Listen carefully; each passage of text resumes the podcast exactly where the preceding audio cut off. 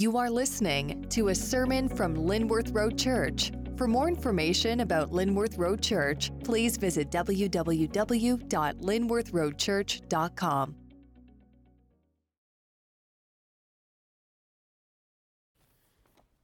Good morning. How you guys doing today? Did you guys have a good Thanksgiving? I know for a fact that all of us in here collectively, um, within the last couple of days, we've eaten a lot of turkey together. I don't know how many turkeys, but we have eaten a lot of turkeys together. And I don't know if you know this or not, but turkey has this chemical in it called tryptophan, and it makes you sleepy.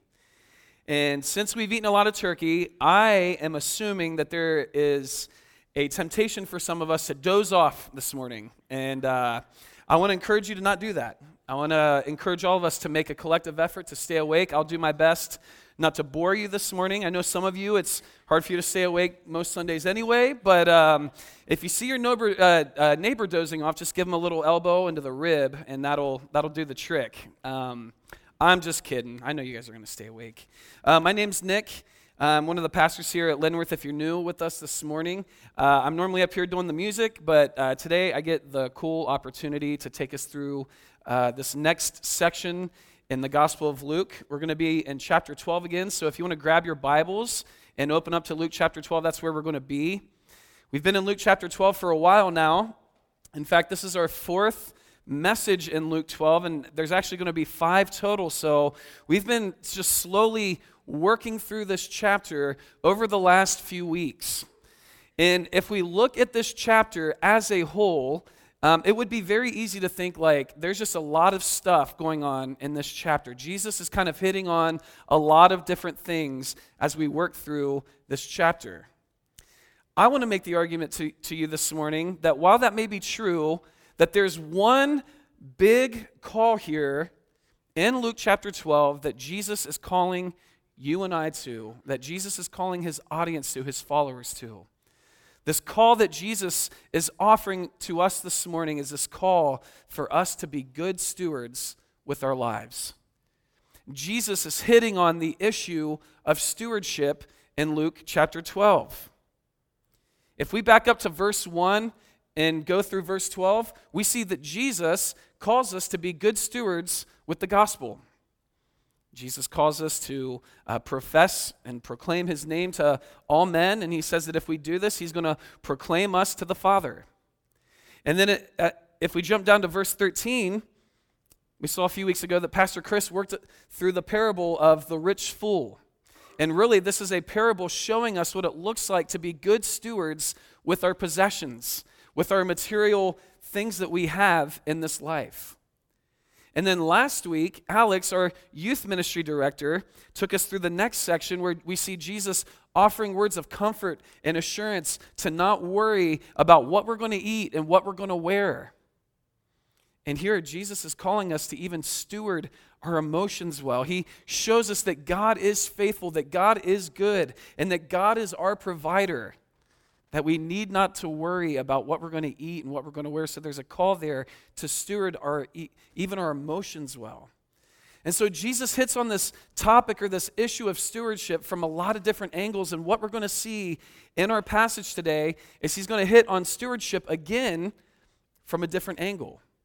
And so, with that, will you take your Bibles? We're going to be in Luke chapter 12, as I said. If you're using the Pew Bible, it's going to be on page 871. Will you stand with me as we read the passage for this morning, we're going to be in verses 35 through 48. Luke chapter 12, 35 through 48 says this Stay dressed for action, keep your lamps burning, and be like men who are waiting for their master to come home from the wedding feast, so that they may open the door to him at once when he comes and knocks. Blessed are those servants whom the master finds awake when he comes.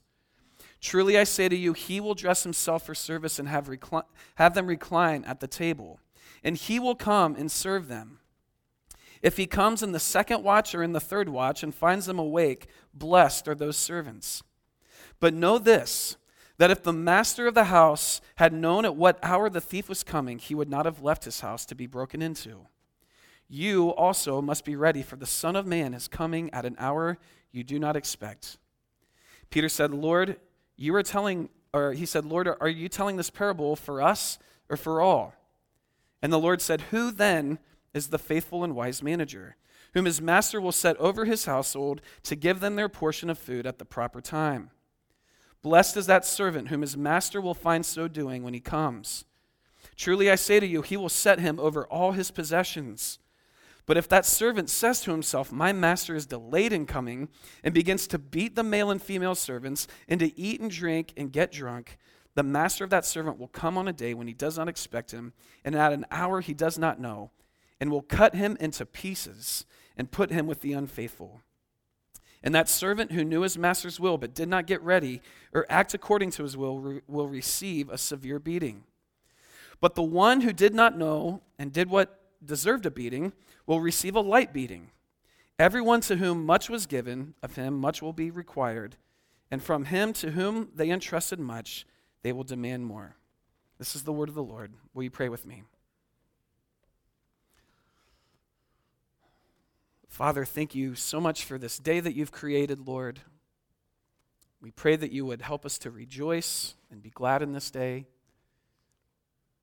Lord, I pray that, uh, Lord, I would trust and be confident in the words that you've given me for this morning and trust that you want to communicate something to this body, Lord. I pray that you would give us ears to hear what you're telling us. Lord, you would give us obedient hearts to follow what you're calling us to, Lord. And Holy Spirit, we pray that you would fill this room, you would fill our bodies, our minds, and our hearts to hear your word and see it clearly this morning. We pray all this in Jesus' name. Amen. Amen. You could take a seat.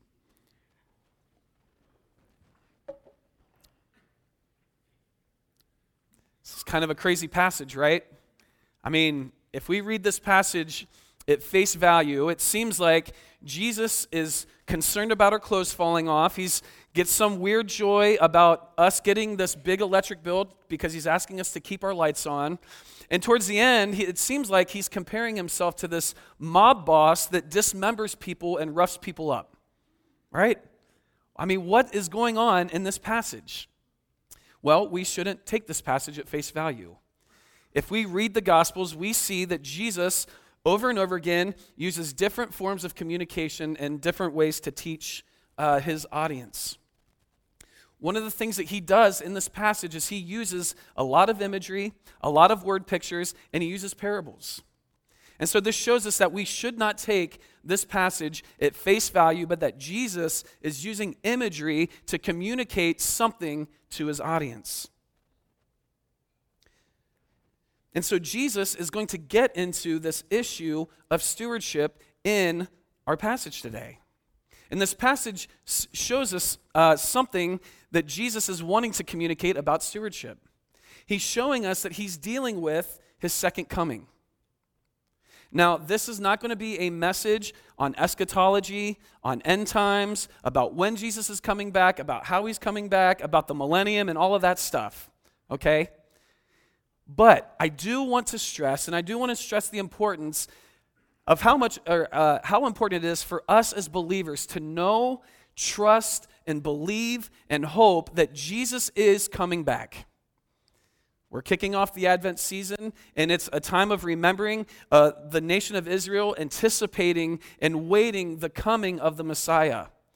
And we are just like the Israelites. We are in a period of time where we are anticipating and waiting for and hoping in the coming of the Messiah to right all wrongs, to deal with sin and death once and for all, to judge the righteous and unrighteous alike. This is a true thing that will happen at some point in the future. And as Christians, Jesus is showing us we need to be ready. We need to be waiting. In fact, this is the first thing that Jesus turns our attention to. Jesus is saying, I want you to be good stewards in your lives in light of my second coming. And he shows us two big ways in this passage that we can do that. And this is going to kind of be our outline this morning. Jesus, here in the passage, shows us that a good, faithful steward is someone who is waiting and ready for their master's return. The second thing that he shows us in this passage is that a good steward is someone who is waiting and ready to serve and love others.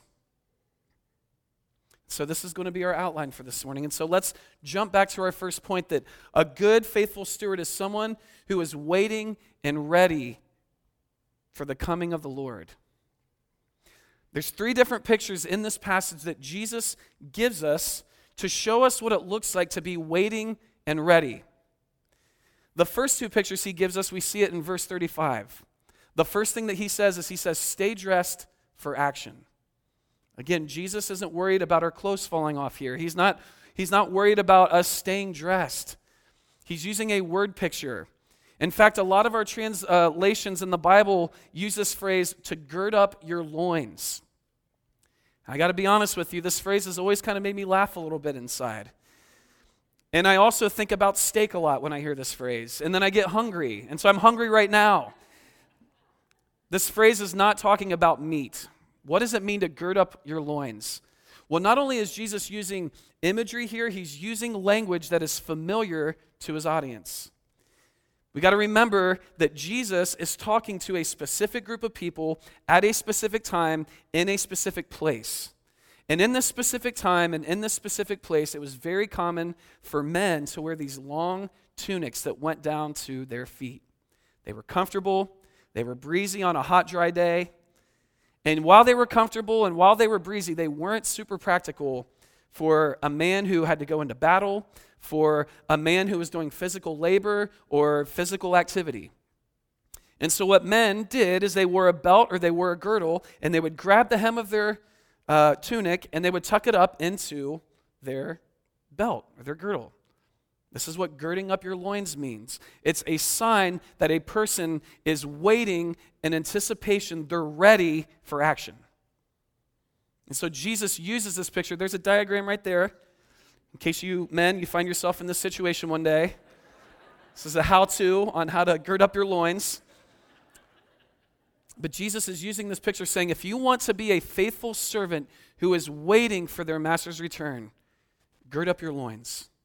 When the master comes home, if you have your tunic down, it shows me that you're not ready, that you haven't been waiting on me, that you got too comfortable, you let your guard down. I got a funny slash sad story uh, about girding up your loins uh, in my own life. About five or six years ago, I was at the Walmart on Bethel Road it was summertime out. It was hot. I don't like summer that much because I sweat a lot. And I had flip flops on, shorts and a t shirt, pretty standard outfit for me in the summertime. And I'm on my way out to my car at the Walmart down the road, and I'm, I check a text message on my phone. And so I'm kind of like just immersed in my phone, and out of nowhere, I see this hand come out of the corner of my eye. And before I can even realize what happened, my phone was out of my hand it got snatched out of my hand, and I look up, and this dude is like 40 yards in front of me. So naturally, I chase after this person. But I have flip flops on. And it doesn't matter if I have flip flops on. If I had the best running shoes on on my best day, I am slow as molasses in the wintertime. There's no way I'm catching this guy. But the reality is, is I was not waiting and ready for that moment in my life. And I'm not saying that you got to be on guard for someone to steal your phone at any moment, but it's just this picture of how this situation happened in my life, and I just was not prepared, and I, not, I was not dressed for the occasion to even be able to run after this guy and for it to even be a competition. Well, Jesus gives us a second picture in our passage, and it's still in verse 35. He says to keep your lamps burning, to keep your lamps lit. And again, Jesus here is using uh, language that his audience would understand. It's very common in this day for a master to leave his house and to say, Servants, I'm going to leave. I don't know when I'm going to be back. I'm going to a wedding. I'm going to a, a festival. I expect you to keep the lights on for me when I come home. I don't care if it's in the first watch, the second watch, or the third watch, which literally means the whole night. I want the lamps to, to stay on. That's one way I know that you're going to be waiting for me and ready for me to come home. I'm going to be able to see the house. I'm going to know that you're up and you're doing what you need to be doing. And so Jesus says, hey, keep your lamps lit. All right? This third picture that Jesus gives us, We see it in verse 39 through 40. He says, But know this, that if the master of the house had known at what, the, at what hour the thief was coming, he would not have left his house to be broken into. You also must be ready, for the Son of Man is coming at an hour you do not expect. Jesus hits on this issue of a good and faithful servant is someone who is waiting, but not just waiting around, they're ready. There's a little bit of a difference there. Okay? He uses this analogy of a homeowner who gets their house broken into. The reality is is that 99.99% of the time if a thief, uh, thief breaks into someone's house, they have no idea when it's going to happen, how it's going to happen. But there's a reality for that homeowner that they could be ready, they could be prepared for that, or they could not be ready. In fact, the only person I know of in the history of humanity that was ready and did know when a thief was coming was Kevin McAllister from Home Alone. you know?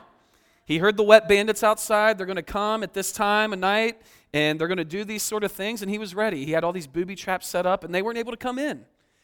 But most of the time, we, we don't get that luxury. Jesus uses this picture to say, I want you to be ready.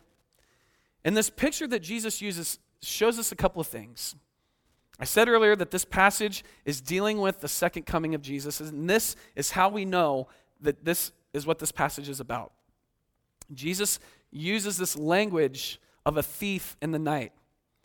We see this language used over and over again in the New Testament. Peter standing there with Jesus, he hears Jesus using this language, and it's kind of cool. We see later on in 2 Peter chapter 3, he uses this language. In verse 10, he says, But the day of the Lord will come like a thief. In 1 Thessalonians chapter 5, Paul, he says, For you yourselves are fully aware that the day of the Lord will come like a thief in the night. The thing that I think that's cool about that is Paul wasn't standing there when Jesus said this. Paul came onto the scene later on. And so I'm kind of imagining these moments where Peter and the other apostles are there with Paul and they're like, you know, telling them all about what Jesus taught them, all about um, what Jesus commanded them. And then, you know, the second coming comes up and Peter's like, yeah, you know, I remember Jesus telling us that he's going to come again and it's going to be like a thief in the night. And Paul hears this language and it sticks to, with him. So much so that he writes about it in First Thessalonians. And then we see Jesus two other times in the book of Revelation, in chapter 3 and chapter 16, say that I'm coming and it's going to come like a thief in the night. So we can know for sure that this passage is dealing with the second coming of Christ. The other thing that this passage shows us is it shows us the nature of how Jesus is going to come. He's going to come like a thief in the night. He's making it clear to his followers it's not up to you. It's not your business to know when I'm coming, what hour I'm coming, what time I'm coming. All you need to know is that I'm coming and you need to be ready. You need to live your lives in such a way that you know without beyond a shadow of a doubt that I'm coming and you need to be ready. We see Peter in Acts 1, he, he tries to get information from Jesus. Hey, when you coming back? When you fulfilling the kingdom like you promised? And Jesus is like, Look, Peter, I shared a lot of intimate things with you. I've brought you in uh, to a lot of kind of top secret information between me and my father. But this piece of information, you don't need to know about it. You don't need to worry about it. Only the Father knows. Don't be concerned about dates and times and seasons. Just know that I am coming back and you need to be ready. So Jesus uses this picture to show us not only do we need to be waiting, we need to be ready. And as I was thinking about this picture that Jesus gives us, I was thinking about a babysitter. I have three kids, and uh, my wife and I love going on dates. And so, if anyone wants to babysit our kids tonight, uh, just let me know after church. We'd like to go on a date tonight. Um, just kidding. But you know, when you think about a babysitter, this babysitter will come over to the home of the parents, the homeowners. And the homeowners, the parents, entrust everything that's in their house to this babysitter all of their things, all of the food, their kids. And there's an expectation from the parents that this babysitter will faithfully do the things that they want them to do. I want you to feed the kids. I want you to bathe the kids. I want you to play with the kids. I want you to put the kids down to bed by the time we get home. I want the house to be cleaned by the time we get home. And honestly, it'd be great if you could leave right away when we get home. Parents don't want babysitters hanging around for an hour or so after they get home from a date. And I'm not going to explain why, they just don't want that. Okay? But there's a reality where the babysitter, they could know in their mind, yeah, the parents are coming back. I don't really know when, I'm just going to wait around. I'm going to wait around for them to come. And in that waiting, they could do none of the things that the parents asked them to do. The house could be a mess, the kids could still be awake. There's nothing more frustrating than when a kid comes up to the parent when they get home and they're like, I'm hungry. I want to eat some food. That tells the parent, like, oh, babysitter didn't feed them dinner. And so Jesus is saying, hey, in your waiting, be ready. Do these things that I'm asking you to do. It's kind of like these crazy preppers. You guys ever seen these preppers, these doomsday preppers?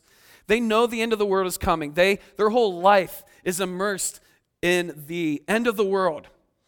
They believe that the end of the world is going to happen at any time. They don't know how, they don't know when, but they are convinced that it's going to happen. And so it changes the way that they live their life. It changes the way that they act. They begin to buy uh, food and store it in their basement. They store up on weapons. They dig bunkers in their backyard that they can live in for 10 years. They do crazy things. And while Jesus is not calling us and, and, and asking us to live this way, to buy a bunch of guns and dig holes in our yard, he's asking us to live with the reality that his coming is going to happen. And he's asking us to be vigilant in our waiting and in our readiness. Don't get tired. Don't let your guard down. Stay dressed for action. Keep the lights on and be ready. This is what Jesus is asking us to do. Now, I know up to this point, you might be sitting in your chair, your pew, and you're saying, okay, Nick, this sounds great, but you haven't really given us any like ways that we can do this. Like, you haven't really shown us how we do this. And you're right. Up to this point, it's been kind of this big, vague picture of what stewardship looks like.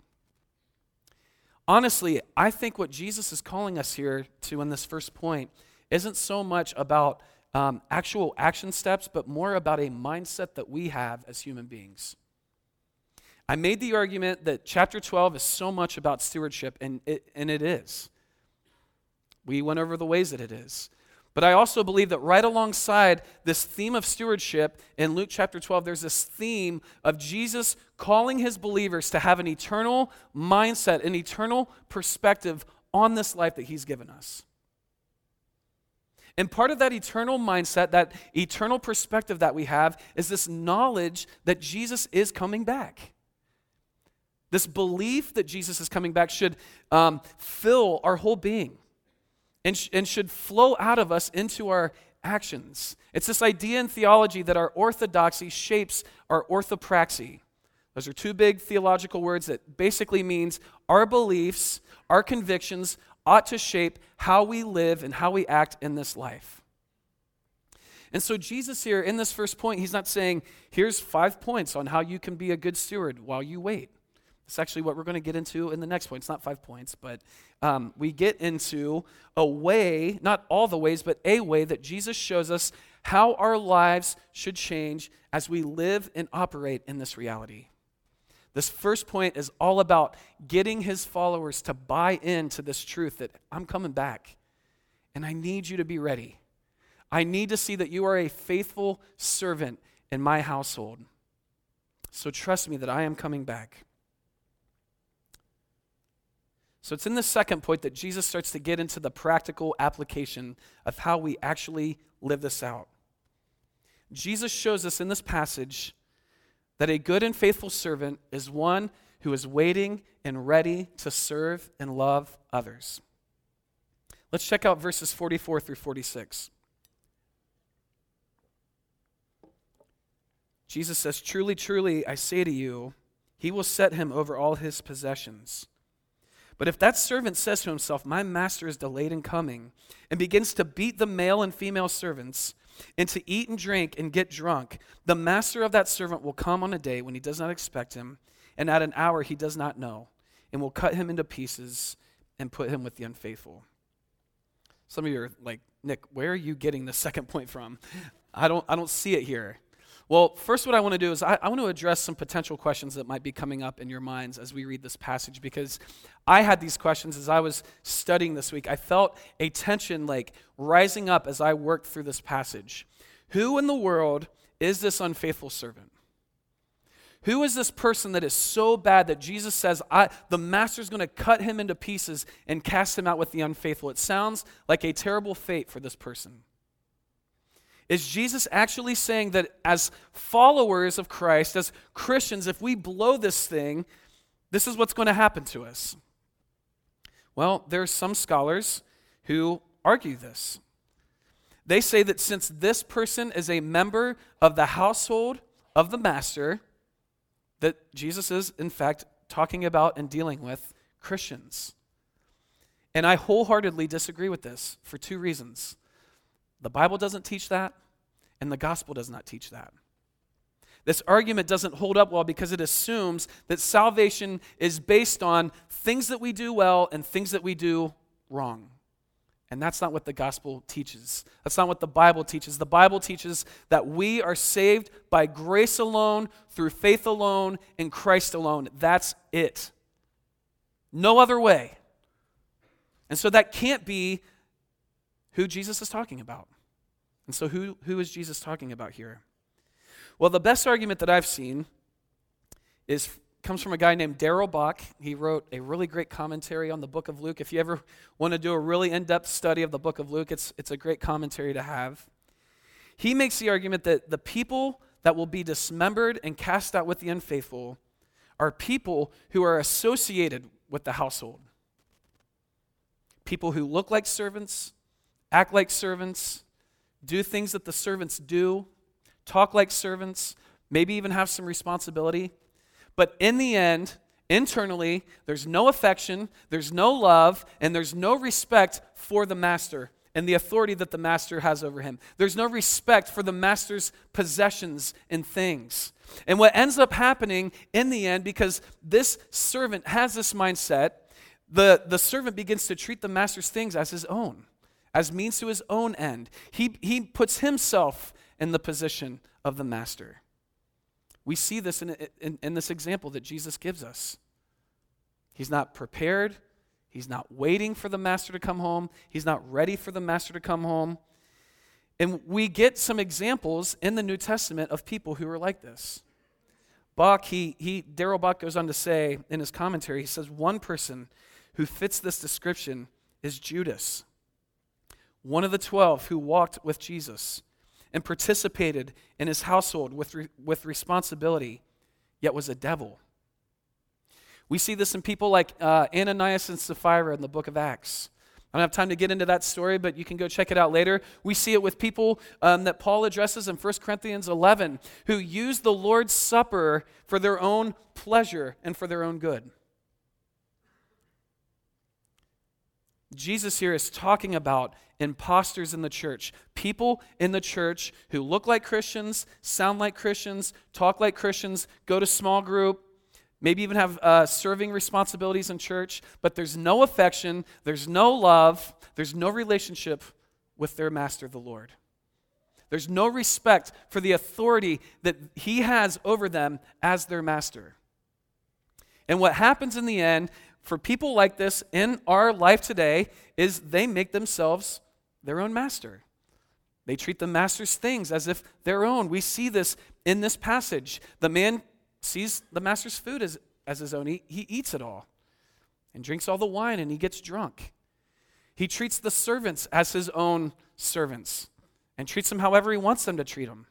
And he ends up beating them up. And so, where is Jesus getting this idea that the way that we steward our lives well in light of Jesus' return is by how we treat people, people who are waiting and ready to serve others? Well, when we look at the word stewardship, it's actually an interesting word, and it's a word that gets talked about a lot in the church. It's a word that a lot of times when we're talking about stewardship in the church, we're talking about financial stewardship, stewardship with our time, stewardship with our possessions. And these are all good reasons to talk about stewardship. But it's not the full picture of what a steward is. If you look up the word steward in a dictionary, every definition for the word steward, there's some type of service that happens in the definition. So you think of a flight stewardess. What, what's their job? Their job is to get you on the plane, their job is to help you find your seat. Their job is to take you through the safety protocol, even though no one listens to that. They're playing video games and listening to music already. Their job is to serve food to you. And their job is to help you if you have any needs whatsoever on the plane. Their job literally is to take care of people, to serve people, and help people. I believe that Jesus mentions how this servant who fails at being a steward for the master, I believe that he mentions how he treats people to show us that faithful stewardship in this life, in light of Jesus' second return, has so much to do with how we treat people. He's saying, listen, if you want to be waiting, if you want to be ready, if you want to be faithful, don't view other people around you as means to your own end. Don't view other people around you if they're not a means to your end, uh, own end, they're a roadblock to your own, own end, and so you just get them out of your life. View people as image bearers of God. View people as opportunities to serve and to lay your life down for them. A good and faithful steward in light of the return of Christ is someone who is waiting and ready to love and serve others. And so, in closing this morning, I, I, just wanted to ask a couple of questions. I had a little bit of a hard time with the application here because um, I've seen so many times in our church, I've seen people mobilize and uh, organize ways to help and serve others in, in this community and in the community around us. I mean, we just had a Thanksgiving food drive, and the amount of meals that we got was overwhelming. We didn't even, I don't even know if we came close to handing out all the meals that we got. It was amazing. And so I'm encouraged by that, but I also know that we have room to grow, right? There's always room to grow. And so, one question I want to ask that I think this passage begs us to ask is how often do you think about and live in the reality of Jesus coming back? How often do you think about that? How often do you dwell on that truth that, man, Jesus could come back any moment? Wouldn't it be crazy if he came back like right now as we're giving, like t- having this message on Jesus' return? That'd be insane. The crazy thing for the people in this passage is they never, in their physical life, they never saw Jesus come back. And Jesus is kind of saying, like, listen, whether I come back in your life or in a thousand years from now, I don't care. Like, I want you to be ready and I want you to be waiting and I want you to live in the reality that I could come back at any time. And so, how often do you dwell on Jesus coming back? How often do you shift your perspective and your mindset from living in this reality and seeing this reality and this life as the ultimate be all, end all of, of our existence and turning our eyes and our mindset onto eternity and onto the kingdom and onto the truth that Jesus is coming back. And then the last question I want to ask is how often do you let that belief and that mindset change how you operate in this life? How you live your life? I know this is a hard thing for me. I, folks, I, I think by nature we are just not loving, merciful people looking for ways to serve others. That's not in our nature. It's only by the grace of God that we can do these things well. One of the things I like doing, and I don't know why I like doing it, is I like to read comment sections of like videos that I watch or news articles that I read. And I, I don't know why, because most of the time I read the comment sections and I end up being frustrated afterwards. And one of the reasons why I end up being frustrated afterwards, especially when I read an article from like Christianity uh, Today or the Gospel Coalition, I read the comments, and all I see is arguing and bickering from Christians with other Christians about petty theological issues. I see so many moments in our culture where we're not loving. We don't look for opportunities to see the good in others and to serve others. We look at each other's differences and we argue with one another. And I, I believe that this really grieves the Lord when, when we act this way. And it shows the Lord like we're, we're just not ready. We're not living in the reality that He is coming back at any moment. And I've had to ask myself these questions because, like most people, I am not by nature a loving, merciful person that is looking for ways to serve others. It really takes me living in the Spirit, walking with the Lord, trusting that He is coming back to do this, like, okay. And so I, I feel like the only thing that I know how to do, and, and this is what I want to close with, is just to pray to the Lord for strength. And pray to the Lord for clarity in our minds to constantly be dwelling on his second coming. So in closing, will, will you bow your heads and pray with me as we as we pray this prayer? Band, you can come up. Let's pray.